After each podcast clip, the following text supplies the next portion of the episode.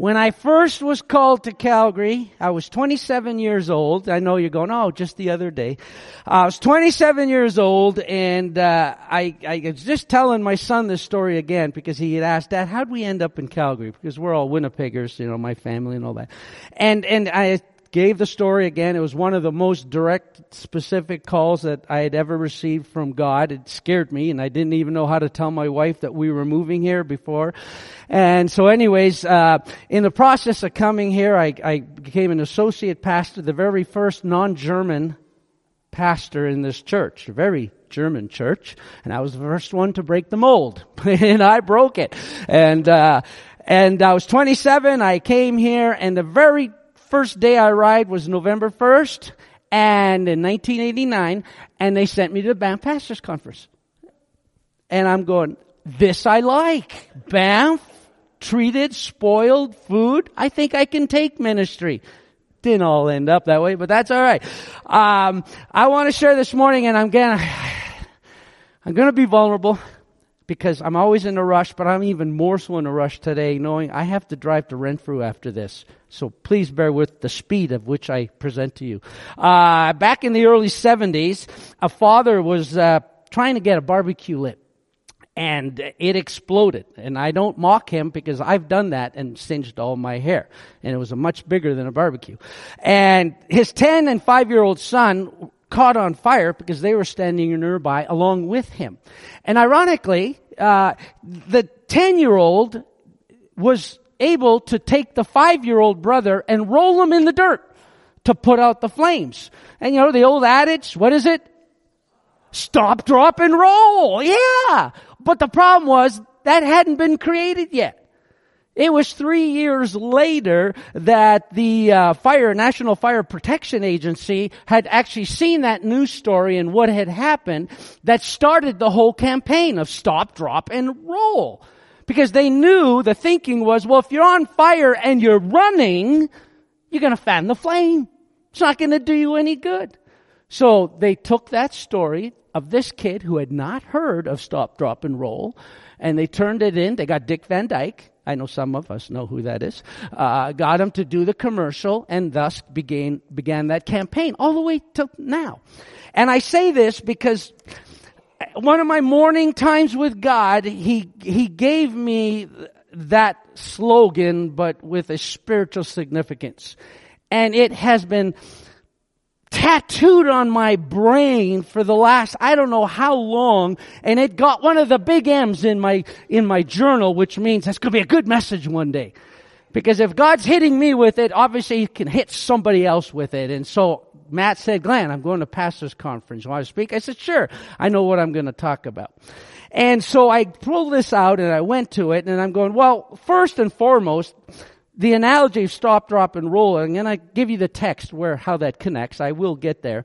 But really, the, the fan into the flame thing is something God wants us to do, right? Because Paul wrote Timothy once in 1 Timothy 1 6, and he said, you know, here's the reason I'm reminding you of all this, because I want to fan into flame the gift of God in you. That's a good thing. Maybe some of us need to do a little more running to get the fanning into the flame of what God wants to do in us. But the stop, drop, and roll became stop, drop to your knees and think. And the reason I'm going to share this is right away. But I want to be vulnerable again and I want to tell you that my issue, there's more than one, but one of my major issues in life is that I'm always in a rush. I don't know why. Ever since I was a kid, I had my parents show up at the rink, taking me there, and no one else would be there. And they're going, "Is this the right rink?" And I'm going, "Yeah, yeah, yeah." But we're just early, and I have never stopped being like that caused some marriage issues here and there because, you know, but you understand.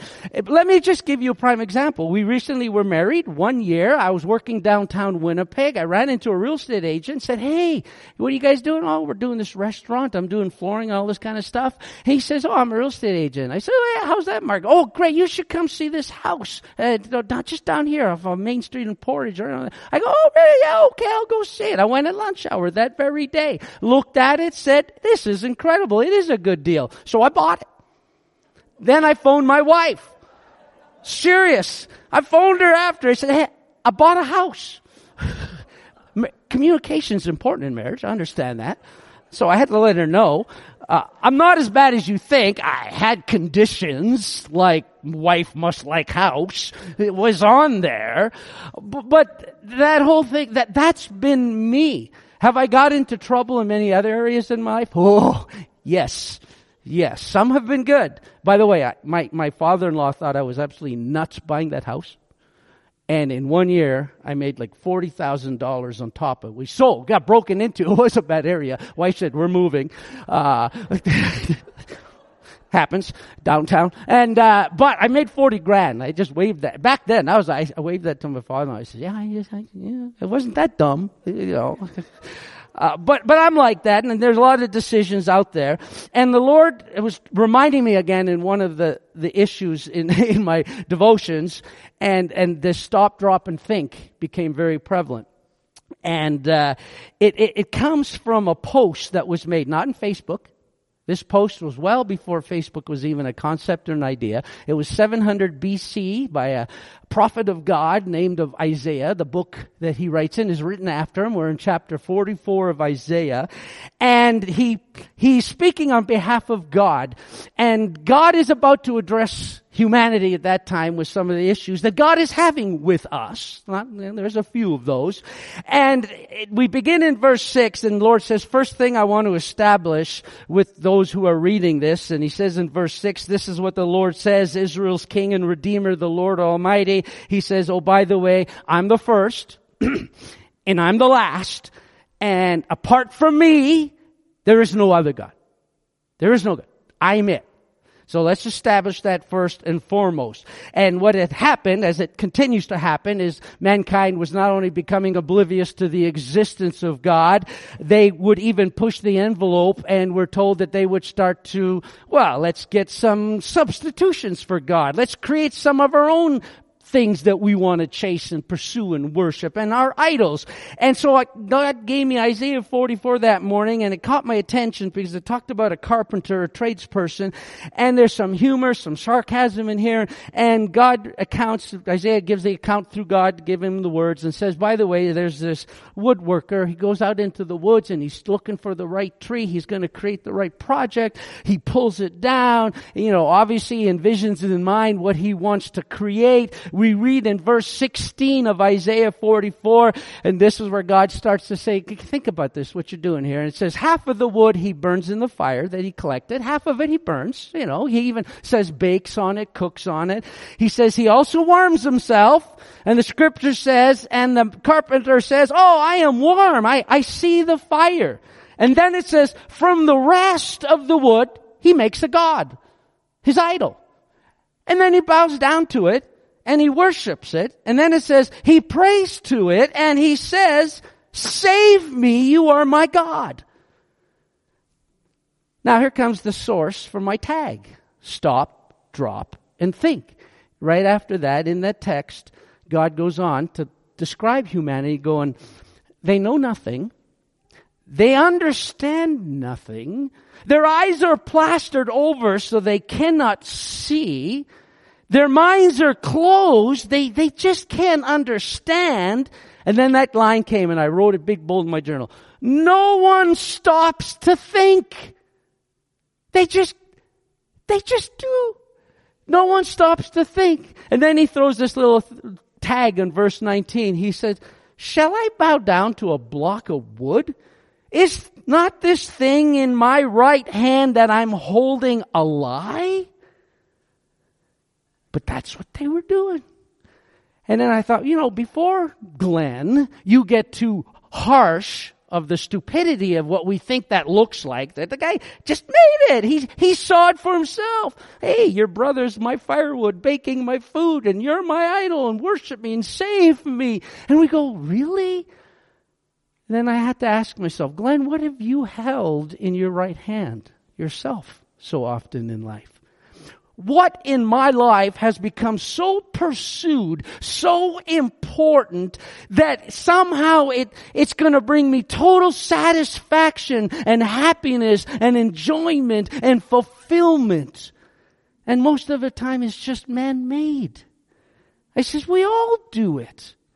It may not be a block of wood, but there are so many things that we hold in our right hand that somehow we think, wow, I got this thing, then I have life. So often. And I think that's one of the reasons God gave us Sabbath. it's in the Ten Commandments, right up with it. Now, don't murder. So I'm thinking it's pretty important. And I said, one of the reasons, Glenn, he gave you a day off once a week is that you would actually stop, drop to your knees, look heavenward, and think. What are you doing in your life? What has become so important to you? Have our eyes become so plastered over, and I see it not just in my life, in the lives of so many people, that we, we, we become a, uh, living in a fog. In fact, the verse in, in Isaiah 44 at one time says, God says, a, dis, a deluded heart misleads this guy. And I'm going, boy, that, that describes a lot of us. You know, we have the extremes, you know, the lives of the rich and the famous or American greed, and we see that the epitome of people who worship this stuff to that degree. But I'm going, we really don't have to look any further than past a mirror to see that we all do this. We all holding something. What is that in your hand that you are holding, that you are pursuing, that's become a lie? And do you not stop and think about what you're doing? Again, I remember asking a lady, if she'd be part of our church. And I said, Oh, no, no, no, no. I don't want to be accountable. Oh. Had a friend, I said, You know, do you really, eh, all my arguments for God and His existence, she said, I'm not really arguing that, but if I believe, I can't have fun. And I'm going, well, at least they're honest. I'm going, so many times we just maintain a life and a habit that forms without realizing that we got to stop sometimes and going, why? Why am I doing this? Back in 1892, William James said, All our life, so far as it has definite form, is but a mass of habits. Habits. And they say most of the choices that you and I make every day up to 40% are actually habits. How you chose to drive here, what you did first. Did I towel off, brush my teeth? Did I say this to my kids when I left? Did I, we, we live habitually. They say your brain likes to save energy. so if it's a habit, just do it. You know, marketers, advertisers, they count on these habits and these triggers and those things in our lives. They will explain to you that companies pay a lot of money to create habitual acts in human beings because they know that sells. They know you will do things without spending any moment to thinking, whoa, is this fifth Big Mac really good for me? But I always ate five. I never did. I'm just, it's extreme storytelling. You know, the, you know, McDonald's fries, they actually make them dissolve quicker in your mouth because they know that the sensory path to your brain that highlights enjoyment with fat and salt is so fast that that's why it dissolves so quick because it instantly creates that enjoyment feeling and they know that the faster it gets there the more it triggers, that's why they keep them all looking the same and talking to you the same way, because it triggers you and it feels good, and that leads to addictions.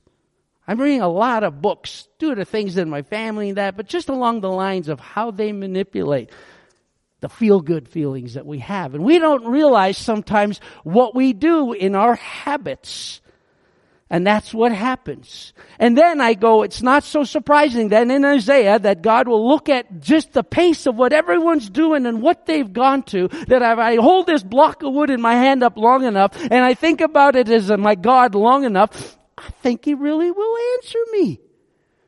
As He's burning His brother and sister to keep them warm. And that's why God says, they know nothing. They understand nothing. Their eyes are like they're plastered. They're closed. Their minds, they don't understand. They don't stop and think. I added the drop because we're talking about God. They don't stop, drop, and think. No one, it says, has understanding of knowledge. No one. Shall I bow down to a block of wood, a lie?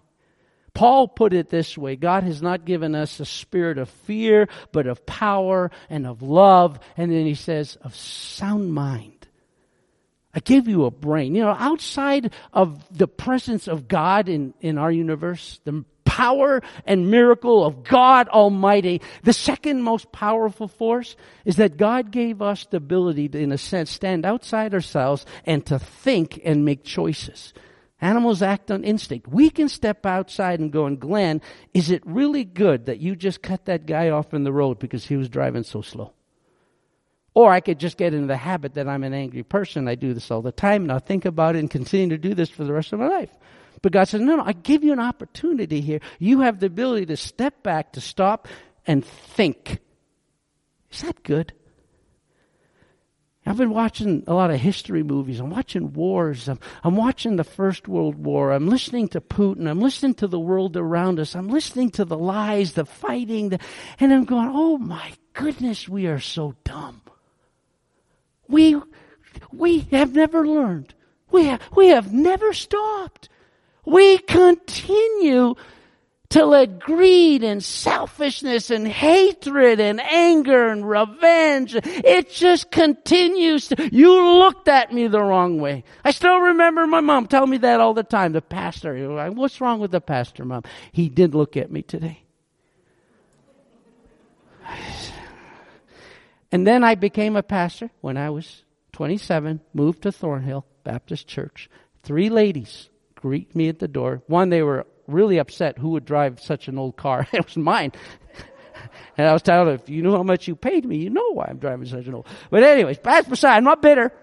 And, and I remember about a month later, one of the ladies came to me and upset at me. And man, I'm going, I, I didn't even remember her name.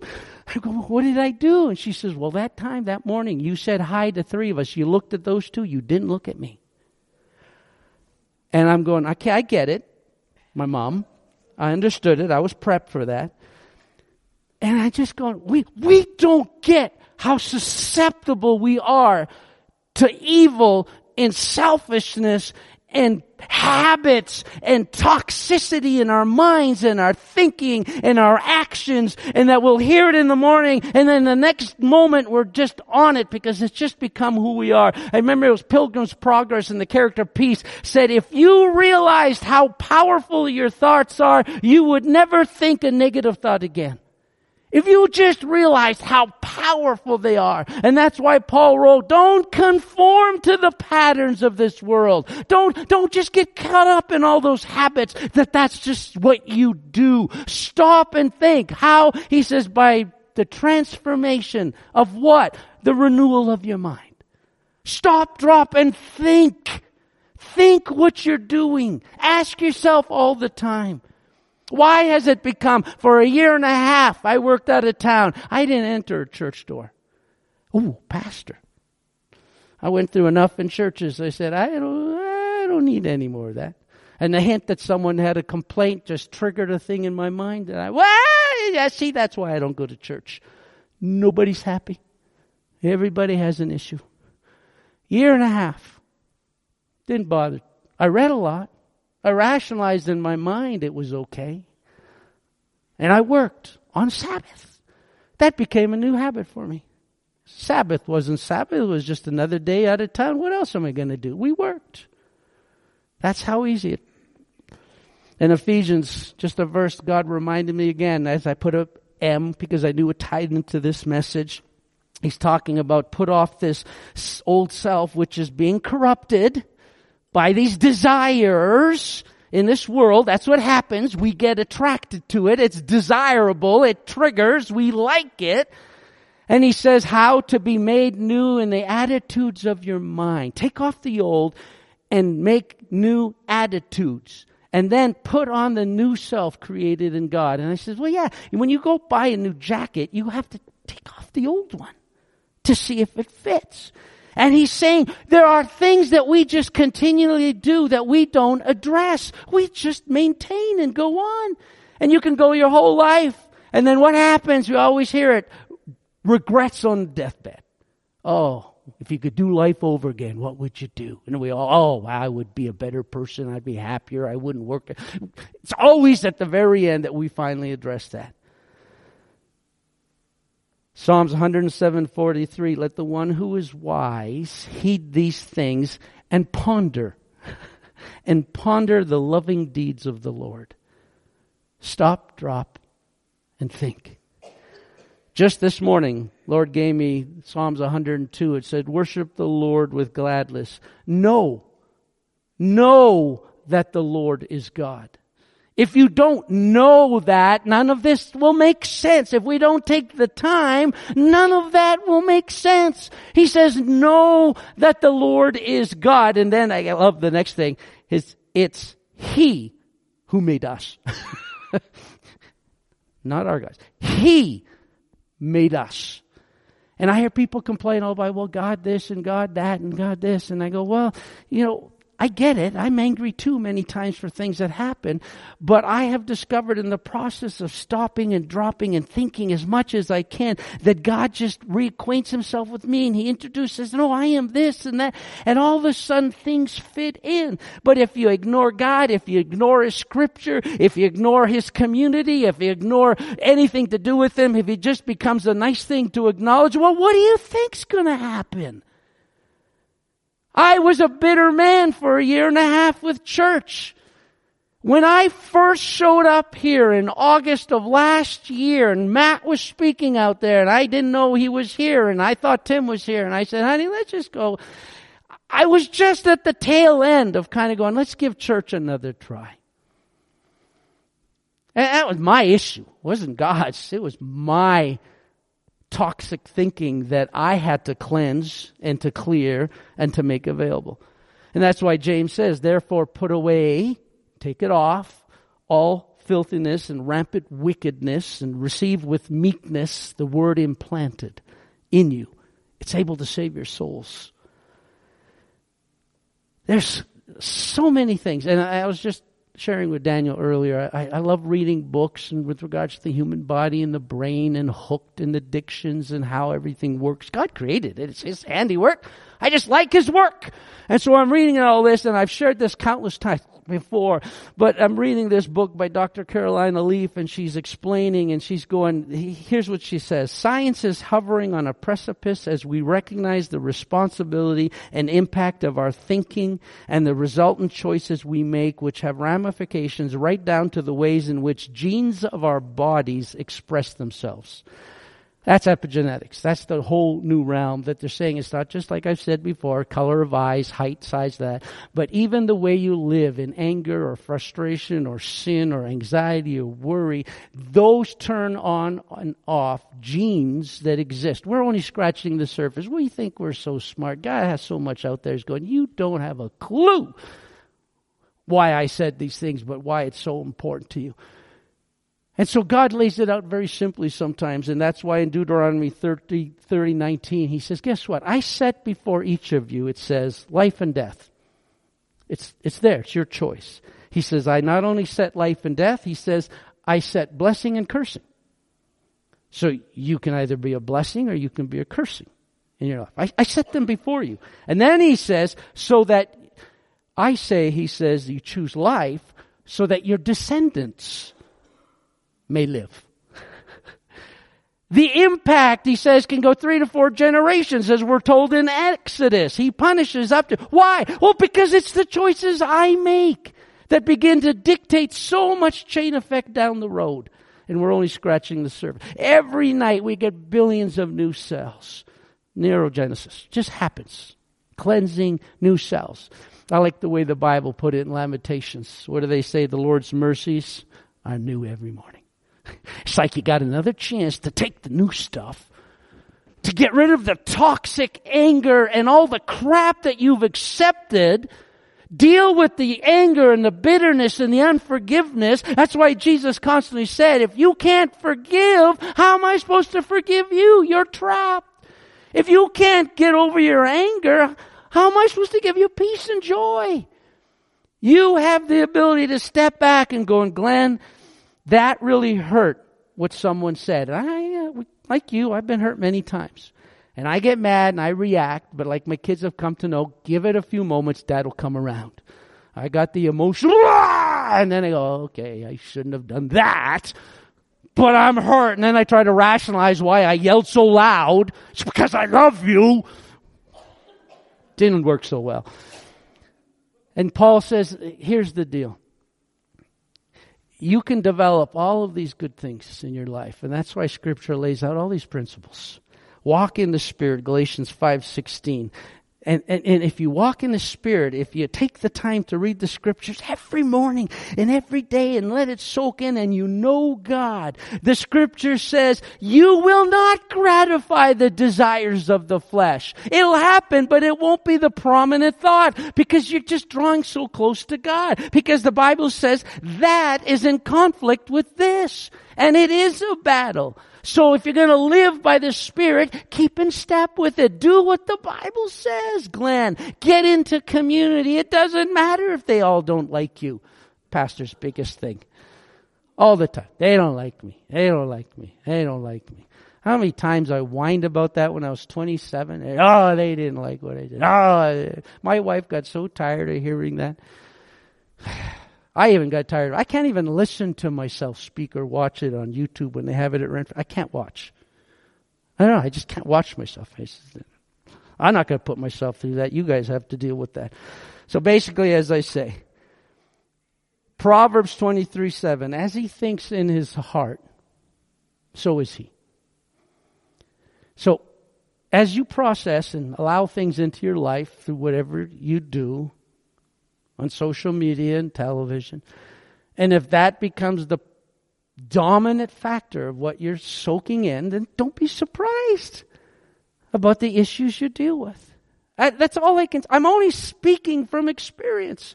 My wife is the, I'd say king, she's queen. She's the queen of self discipline. She's never in her life cared about TV or movies or anything. Has no room whatsoever for that. And she'd tell me for years and years, you know, why do you have to watch that stuff? Why do you, you know, she'd hear it in the background. What are you watching? Oh, honey, this is the real world, you know. You know, you justify all you want. And I'm going, she was right all along. You don't need all that stuff. You don't. Not if you're not giving God time cleanse your mind, to transform, to takes out those toxic thoughts. And that's why he wrote, we demolish arguments, we demolish every pretension that sets itself up against the knowledge of God. And that's why the verse says, then you take captive every thought. Every single thought. In other words, you stop, drop, and you think about, is this a wise thing for you to do, Glenn? Is this a wise way to respond? You know, they stop before you speak, you know, and, and, and all these things. But I'm going, if people just stopped and thought before they posted on Facebook, they'd save so many problems. And I'm going, God wants us of a spirit not of timidity, but of power, of love, self discipline, it says, and sound mind. So take the effort to ask yourself, why, why am I doing this? Is this good? Is this honoring to God? And, and be accountable to Him and to each other. It's, it's just so important. And I'm glad people were patient with me. Let's pray. I got to fly slowly on the ice in my big truck. I'll drive hopefully fine. Father, thank you. you. Are a gracious God, a forgiving God, a loving God. You offer us so much. It, it's it's mind boggling that we have flaunted it back in your face. We've turned, we've ran, we've ignored it, we've grabbed idols, we've grabbed things that we've pursued in life thinking somehow this will bring me happiness. We've ignored everything you've offered. We're just sinners. But I'm so glad you are a gracious and loving God that desires to forgive us, that your love is not dependent upon my performance, that it is eternal, it is for me, it is a gift through the, the sacrifice of Jesus Christ on the cross that I have received. I pray, God, that we would be reminded of all that you want to do through us, not misery, but in peace and enjoyment that will blow our minds away. Will we not shy away from this? Will we draw into your presence and hear from you, Holy Spirit, every single day? Give us the ability to stop before we do something stupid, to think about it, to bring it to you. It's not a guarantee. I know I've already made countless mistakes after, but Father, you are gracious and forgiving and you can use those. And I want to honor you in everything we do here at daybreak and in my life. And I pray for the lives of everyone here, whatever they're walking through, wherever they're at in their relationship with you, that you would make yourself known today. In Jesus' precious and holy name, amen.